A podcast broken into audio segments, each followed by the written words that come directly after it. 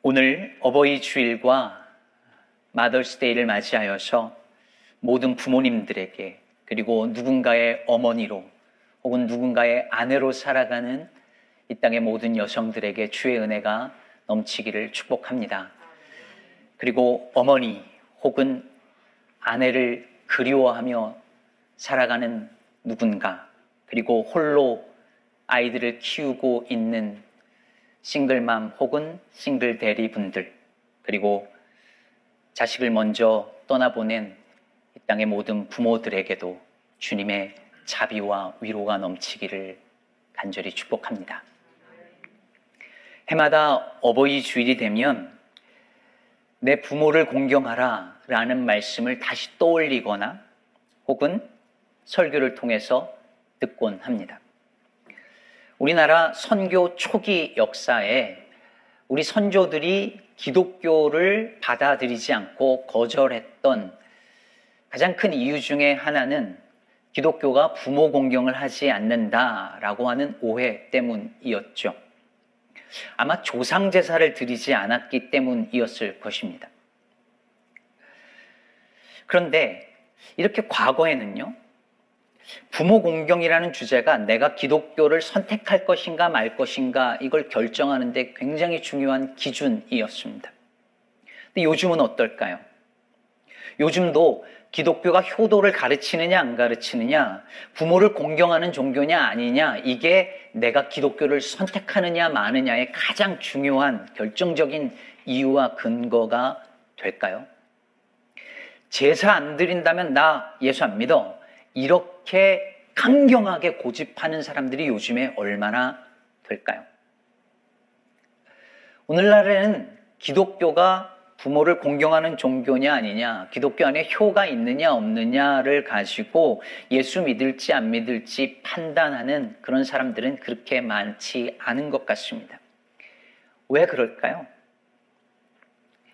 오늘날 사회 속에서도 부모 공경이라고 하는 이 가치가 옛날만큼 중요한 가치가 되지 않고 있기 때문이죠. 그럼 과거에는 경험이 중요했습니다. 그래서 많이 경험한 어른들의 권위가 훨씬 더 공경을 받았어요. 근데 요즘에는 경험보다는 정보가 중요한 사회가 되었잖아요. 예전에 저희 어머니가 저희 첫째 아이 낳고 저희 집에 오셨어요. 그런데 제 아내가 아이에게, 갓난 아기에게 찬 우유를 먹이는 걸 보고 놀라시고 당황하시는 거예요. 근데 요즘 아, 요즘 엄마들은 그렇게 하거든요. 왜냐면 그래야 장이 튼튼해진대요. 근데 엄마들은 따뜻한 거 먹여야 되는 걸로 생각하잖아요. 강영환 교수님 책을 읽다가 웃은 적이 있었는데 요즘 며느리들은 애들을 이렇게 엎어서 키워야 운동신경이 발달한다고 애들을 이렇게 엎어 놓는데요. 그럼 시어머니가 애 숨 막혀 큰일 난다고 뒤집어 놓고 다시 며느리는 엎어 놓고 며느리는 뒤지 아, 어머니는 돌려놓고 이러면서 고부 갈등이 생긴다는 거죠. 과거에는 경험 어른이 그렇게 말하면 경험이 많으시니까 들었지만 지금은 정보가 많으니까 그 어머니 아버지의 경험이 공경해야 되는 어떤 이유 존중해야 되는 이유로 잘 설득력이 없는 거죠. 이처럼 요즘에는 어른들의 나이나 경험이 권위의 근거로서 역할을 하지 못합니다. 이런 사회 속에서 네 부모를 공경하라는 이 계명이 어떤 의미일까요? 이런 사회 속에서 네 아비의 훈계를 들으며 네 어미의 법을 떠나지 말라는 잠언의 말씀이 과연 우리에게 어떤 의미일까요? 우리가 5월 들어서면서 이 잠언서 묵상이 시작됐잖아요. 지금 하고들 계시죠? 근데 이 잠언이라는 말, 잠언이라는 말의 뜻은 삶의 지혜를 담은 어떤 속담이나 아니면 경구라고 할 수 있어요. 한국말로는 이것을 잠언, 즉 바늘잠, 말씀언 이렇게 번역했어요. 즉 무슨 말이냐면 바늘로 콕콕 찌르는 듯한 말씀이라는 거죠. 인생을 바르게 살도록 바늘로 찌르듯이 훈계하는 말씀, 지혜의 말씀이란 뜻입니다. 그럼 누가 이 잠언의 말씀을 전할까요? 성경 잠언서에서는 부모가 자식에게 전합니다. 이런 구절들 잠깐 한번 보실까요? 잠언서 1장 8절을 먼저 보면 내 아들아 내 아비의 훈계를 들으며 내 어미의 법을 떠나지 말라. 1장 15절 내 아들아 그들과 함께 길에 다니지 말라. 네 발을 금하여 그 길을 밟지 말라. 잠언 2장 1절 내 아들아 내가 만일 나의 말을 받으며 나의 계명을 내게 간직하며 그 다음에 오늘 본문 3장 1절 내 아들아 나의 법을 잊어버리지 말고 내 마음으로 나의 명령을 지키라. 계속해서 내 아들아 라고 말하면서 부모가 자식에게 부모의 교훈과 법도를 지켜 떠나지 말라고 말하고 있어요. 물론 내 아들아 라고 말하지만 물론 딸들도 속한 들어야 하는 말씀인 거죠. 잠언에서 자식들은 부모의 가르침과 법도를 기억하고 지켜야 해요. 왜 그렇습니까? 거기에 지혜가 있거든요. 부모님이 어른들이 가르치는 법도 안에 지혜가 있고 그 법도가 곧 지혜예요. 잠언에선 그래요. 근데 여기서 우리가 질문을 던지지 않을 수 없습니다. 과연 나이 드신 부모님들이 젊은이들보다 더 지혜로울까요? 어떻게 생각하시나요? 정말 부모님의 말씀을 잘 들으면 거기에 인생을 잘 살 수 있는 지혜를 발견할 수 있을까요? 요즘 한국 사회에서 가장 큰 사회 문제로 대두되는 것 중에 하나가 노인들의 유튜브 사용입니다. 이게 뭔 말인가 싶으시죠? 어느 앱 분석 업체에서 분석 그 한국인들을 대상으로 분석을 하고 조사를 했는데 유튜브 시청을 제일 많이 하는 연령대가 10대나 20대가 아니라 50대 이상이랍니다. 특히 노년층들이 유튜브 시청률이 엄청나게 늘었대요. 특히 이 팬데믹 기간에 더욱. 시간은 많죠. 컴퓨터는 익숙하지 않은데 스마트폰에서는 유튜브 계속 나오죠. 심지어 카톡으로 퍼 나르고 또 받으니까 그냥 볼 수 있죠. 그러니까 상대적으로 쉬운 거예요. 그런데 문제는 뭐냐면 유튜브를 통해서 너무 많은 거짓 정보에 그대로 다 노출을 노출이 되어 있으신 거예요. 온갖 가짜 뉴스, 정치 루머, 음모론, 이상한 성경 공부나 설교들 계속 듣는 거예요. 어르신들은 이걸 잘 모르는데 유, 이 유튜브나 소셜 미디어는 알고리즘이라는 게 있어서 내가 한번 보면 그거와 비슷한 걸 다 알아서 보여줍니다. 그러니까 비슷한 종류의 이상한 것들을 반복해서 계속 보는 거예요. 그래서 노인들이 뉴스는 안 믿고 유튜브는 절대적으로 믿는데요. 자식들이 아무리 아니라고 말을 해도 유튜브가 그랬다는 거예요. 이런데 과연 노인들이 지혜롭다고 한 그 부모의 말을 들어야 된다고 하는 이 잠언의 말씀이 젊은이들에게 설득력이 있을까요? 과연 부모님이 지혜로우니 이 지혜 말씀을 들으라 될 때에 잠언서 말씀을 아멘 하고 받기가 쉬울까요? 이거 하지 말라고 해도 계속 하시고 이거 하시라고 해도 또 잊어버리는 그분들의 모습을 보면서 잠언의 말씀 내 아들아 나의 법을 잊어버리지 말고 내 마음으로 나의 명령을 지키라는 이 말씀, 이 말씀을 젊은이들은 또 우리들은 어떻게 받아들여야 할까요? 이런 질문을 던지는 저에게 또 잠언을 이해하는 데 있어서 큰 도움을 준 책이 있습니다. 저희 교회 성서학당이 5월 달에 읽는 책이기도 한데요. 송민원 교수라는 분이 쓴 지혜란 무엇인가라는 이 책입니다. 제목 자체가 지혜란 무엇인가 예요. 근데 이 책에서 지혜가 무엇인지를 이해하는데 아주 중요한 관점을 하나 설명합니다. 여러분들도 아마 대부분 한 번도 생각해 보지 못한 걸 거예요. 간단히 제가 인용하면 이렇습니다. 그러면 현대인들은요, 우리들은 미래 지향적인 사고를, 세계관을 가지고 있어요. 그래서 미래가 어디 있죠? 우리 앞에 있어요. 네. 시간적으로 보면 미래는 우리 앞에 놓여 있고 우리는 그 미래 앞에 서 있는 거죠. 그런데 여러분, 고대 이스라엘 사람들은 이걸 정반대로 생각했대요. 즉, 앞에 과거가 있다고 믿었대요. 이들의 세계관에서는 과거가 앞에 있고요. 미래가 뒤에 있어요. 성경은 그런 세계관 안에서 특히 잠언은 그런 세계관 속에서 쓰여졌다는 거예요. 여러분 예를 들어 이런 구절들을 보시죠. 구절들 띄워주시면 10편 68편 25절 가객은 앞서고 악사는 뒤따르나이다. 그들은 다 강포를 행하러 오는데 앞을 향하여 나아가며 여기서 여러분 보세요. 앞서고 앞을 향하여 그래서 앞을 뜻하는 히브리어 단어가 케뎀이에요. 케뎀 이게 앞이에요. 다음 페이지 한번 보여주세요. 그런데 내가 이전에 다시스로 도망하였사오니 내가 날이 밝기 전에 부르짖으며 주의 말씀을 따랐사오니 여기, 여기 보세요. 앞을 의미하는 단어 케뎀이 시간적으로 쓰일 때는 과거를 가리키는 이전을 가리키는 말로 쓰인다는 것을 볼 수 있죠. 그러니까 고대 이스라엘 사람들의 세계관에서는 과거를 앞에 두고 서 있는 거예요. 영원이라는 단어도 마찬가지랍니다. 영원이라고 하면 우리는 흔히 어떻게 생각하냐면 우리 앞에 놓여 있는 먼 미래라고 생각을 하잖아요.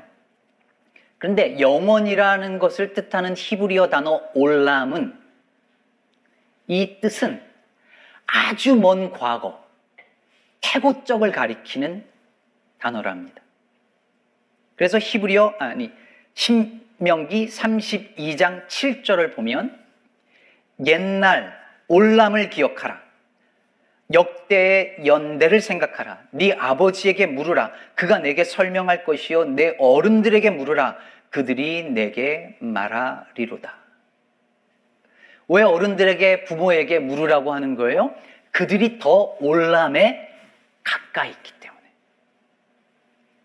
자, 이렇게 생각하면 늙음이라고 하는 것의 가치가 완전히 달라진다는 거예요. 그럼 미래를 향해 서 있는 현대인의 사고에서 늙음은 어떤 의미예요? 뒤처지는 거죠. 쓸모 없어지는 거죠. 점점 사라지는 거예요. 그런데 과거를 앞에 두고 있는 세계관의 사회 속에서 늙음은 어떤 거예요? 젊은이들보다 앞서 있는 거예요. 더 지혜로운 거예요. 더 영원에 가까이 있는 거죠. 그리고 따라서 그 영원 자체이신 하나님과 하나님의 뜻에 더 가까이 있다 있는 것입니다. 그러니 늙어가는 것은 사라지고 뒤처지고 쓸모없어지는 것이 아니라 더큰 복에 가까워진다는 의미인 거예요. 그래서 성경에서 늙음은 복인 거예요. 우리에게는 그게 복이 아니죠. 근데 성경은 세계관이 바뀌니까 전혀 다른 의미로 늙음을 해석하고 있는 거예요. 결국 잠언서에서 말하는 지혜는 어떤 정보를 많이 알아서 생기는 게 아닙니다. 더 근원적인 것, 더 영원한 것, 거기에 있다 있을 때, 즉, 영원 그 자체이신 하나님과 있다 있을 때, 거기에 지혜가 있습니다. 그래서 잠언이 끊임없이 여호와를 경외하는 것이 지식 곧 지혜의 근본이라고 말하고 있는 것입니다. 따라서 오늘 본문은 본문에서 부모는 자식에게 이렇게 말합니다. 아니, 이렇게 말할 수밖에 없는 거예요. 5절 이하 보면 너는 마음을 다하여 여호와를 신뢰하고 네 명철을 의지하지 말라. 너는 범사의 그를 인정하라. 그리하면 네 길을 지도하시리라. 스스로 지혜롭게 여기지 말지어다. 여호와를 경외하며 악을 떠날지어다. 저는 이게 오늘 본문에 드러난 부모의 진짜 지혜라고 생각합니다. 살아보니 과거를 향해 앞으로 나 더 가까이 가보니 알겠는 거예요. 젊을 때는 자기가 똑똑한 줄 알고 세상 이치 다 아는 줄 알고 다 깨우친 것줄 알고 그렇게 살았는데 살아보니 아니 내 삶을 말씀에 그 영혼에 가까이 있는 그 말씀의 기준으로 살펴보니 자식에게 해주고 싶은 말은 단 한 가지. 스스로 지혜롭게 여기지 말고 하나님 경외하면서 살아라. 하나님 의지하면서 살아라. 그게 바르게 사는 유일한 길이다. 라고 밖에 말할 수 없는 거죠. 여기에 지혜가 있는 거예요. 저는 지금 50도 채 안 됐는데요. 벌써 애들에게 배우는 게 많아졌습니다.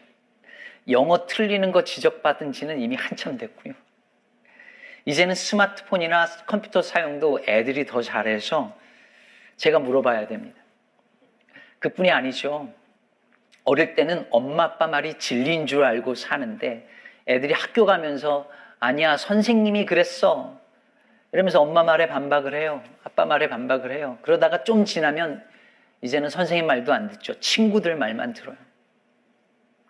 요즘에는 이제 애들이 머리가 커져서 뭐 가르치기가 쉽지 않아졌어요. 네. 더군다나요, 지금 이 아이들이 살고 있는 세상, 그리고 살아갈 세상은 우리가 살아왔고 살아가고 있는 이 세상과 너무 달라요. 그래서 이렇게 살아야 돼 라고, 이 길로 가야 돼 라고 말해주기가 정말 어렵습니다. 잘 모르겠어요. 근데 생각해 보면요. 처음부터 그랬습니다. 아기가 태어나는 순간부터 어떻게 키워야 될지 잘 모르겠더라고요. 아빠 처음 해보는 거니까. 엄마 처음 해보는 거니까. 여러분의 부모님들도 다 그러지 않았겠습니까? 예수님이 어린 시절 부모님과 함께 6월절 절기를 지키려고 예루살렘에 올라간 그 이야기 기억하시죠? 누가복음 2장의 그 사건. 돌아오는 길에 어린 예수가 따라오지 않았는데 부모가 하루 길을 간 거예요? 어떻게 부모가 그럴 수 있지 싶지만요. 어쩌면 이게 부모의 모습이에요. 내 아이가 잘 따라오고 있겠지. 내가 가르친 대로 살겠지. 그렇게 믿고 그냥 다 열심히 그냥 살고 열심히 이민 생활하고 그렇게 돈 벌면서 열심히 살면서 애는 잘 따라오겠지 하고 살아왔는데 어느 날 보니까 돌이켜 보니까 아이가 내 기대와 바람대로 따라와 주지 않고 있는 거. 모든 부모들이 경험하잖아요. 그래서 따지는 거예요. 너 어디 있었냐? 내가 엄마 아빠가 얼마나 걱정했는 줄 알아? 라고 따지죠. 근데 예수님이 그때 뭐라고 하십니까? 부모님에게 이렇게 말하잖아요. 어찌하여 나를 찾으셨나이까? 내가 내 아버지 집에 있어야 될 줄을 알지 못하셨나이까? 여러분, 부모는 계속해서 아이를 지켜줄 수 없고 또 지켜볼 수도 없어요. 그래서 할 수 있는 건 자식들이 있어야 할 곳에 있기를 바라고 기도할 뿐인 것이죠. 내가 할 수 없으니 하나님의 은혜가 우리 자녀들 가운데 머물게 해달라고 그렇게 바라고 기도하는 것이 저와 여러분들의 부모님들의 바람과 기도 아니었겠습니까? 바로 여기에 지혜가 있습니다. 우리 부모님들을 생각해 보세요. 우리보다 지식이 많지 않으셨어요. 신문물이나 기계 사용법 알려드리면 그때나 지금이나 부모님들은 가르쳐 드려도 돌아서면 잊어버리십니다. 자녀 양육법을 배워본 적 없으세요? 지금의 교육법 기준으로 보면 다 빵점들이세요. 여러분, 그러지 않으세요? 이미 늦게 오신 분들 어떠, 어때요? 영어도 잘 못하니 오히려 자녀들이 도와줘야 했죠. 늙어갈수록 육신만 약해지는 것이 아니라 기억력도 약해지니 오히려 자식들이 부모님 챙겨드려야 하잖아요. 근데 여러분 놀랍지 않습니까? 돌이켜보니까 부모님이 그렇게 완벽하셨던 게 아닌데 오히려 약하고 부족하셨고 모르는 게 많았는데 그런데 돌이켜 보니까 내가 여기까지 올 수 있었던 건 그 부모님의 사랑과 은혜였잖아요.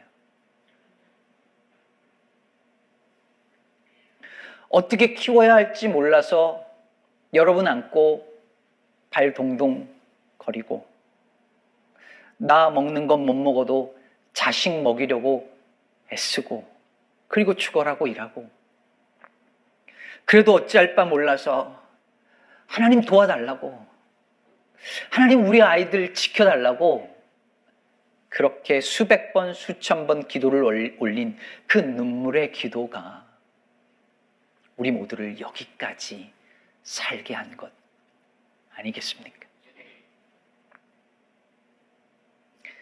제가 이렇게 모범생처럼 착하게 생기고 부모님 말씀 잘 듣는 착한 아들처럼 보여도 어릴 때 어머니 속을 무지하게 썩혀드렸거든요.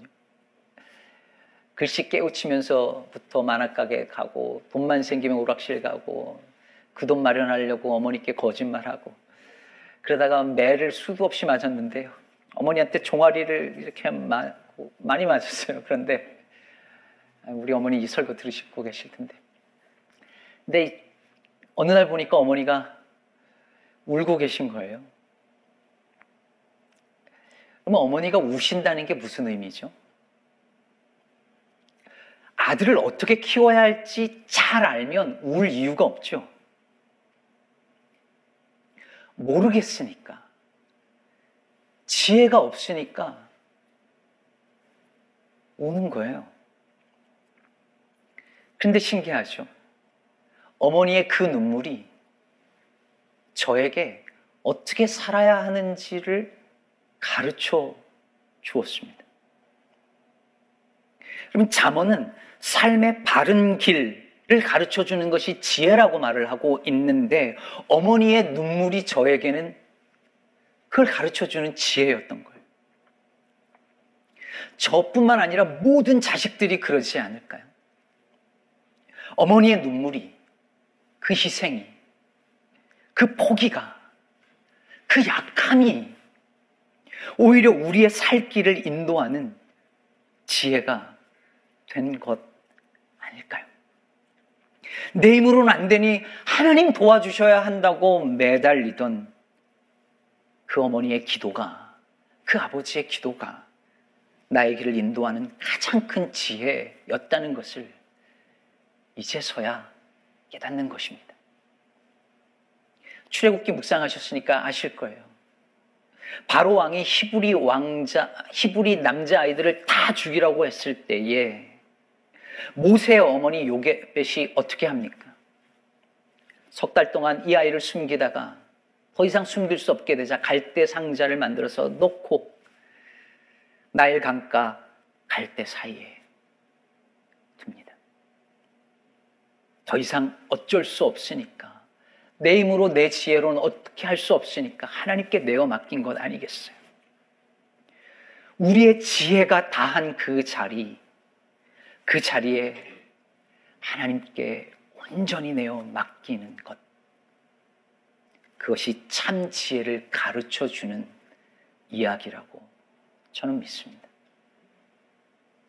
오늘 설교 제목을 어머니의 지혜라 붙였습니다. 어머니의 지혜는 똑똑하고 똑 부러지는 그런 지혜 아닙니다.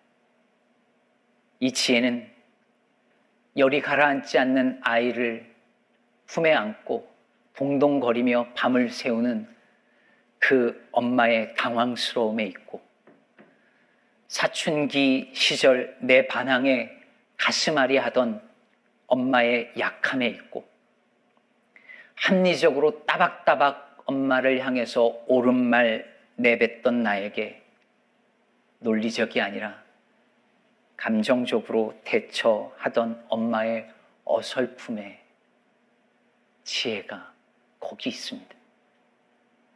그래서 그 지혜는 하나님의 지혜를 닮았습니다.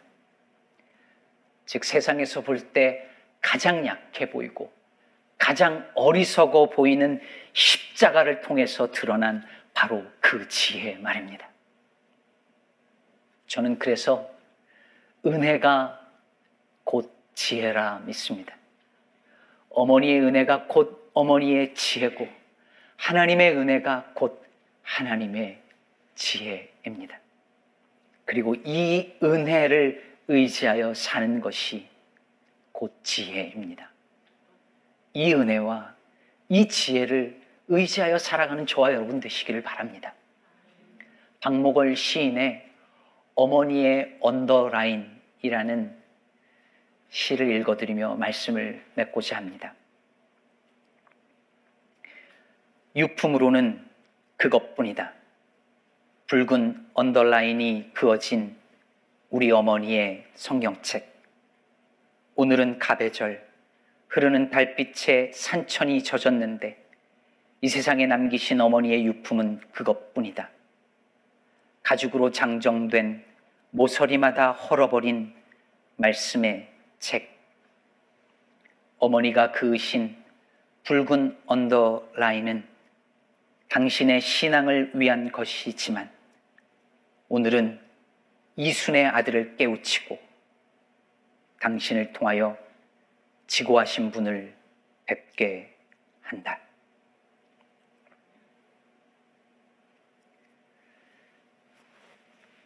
일부를 읽어드렸어요. 잠언에 의하면 박목월 시인의 어머니는 가장 지혜로운 분이셨습니다. 말씀에 그은 언더라인을 통해서 아들을 깨우치고 지고하신 하나님을 만나게 했으니까요. 사랑하는 여러분, 우리도 이 지혜를 알고 따르고 전하는 지혜의 사람이 되기를 바랍니다. 자녀들이나 어린 세대들에게 너는 범사의 그를 인정하라. 그리하면 그가 너의 길을 지도하시리라. 라는 가르침을 빈말이 아니라 삶의 고백으로 할 수 있는 저와 여러분 되기를 우리 주님의 이름으로 축복합니다.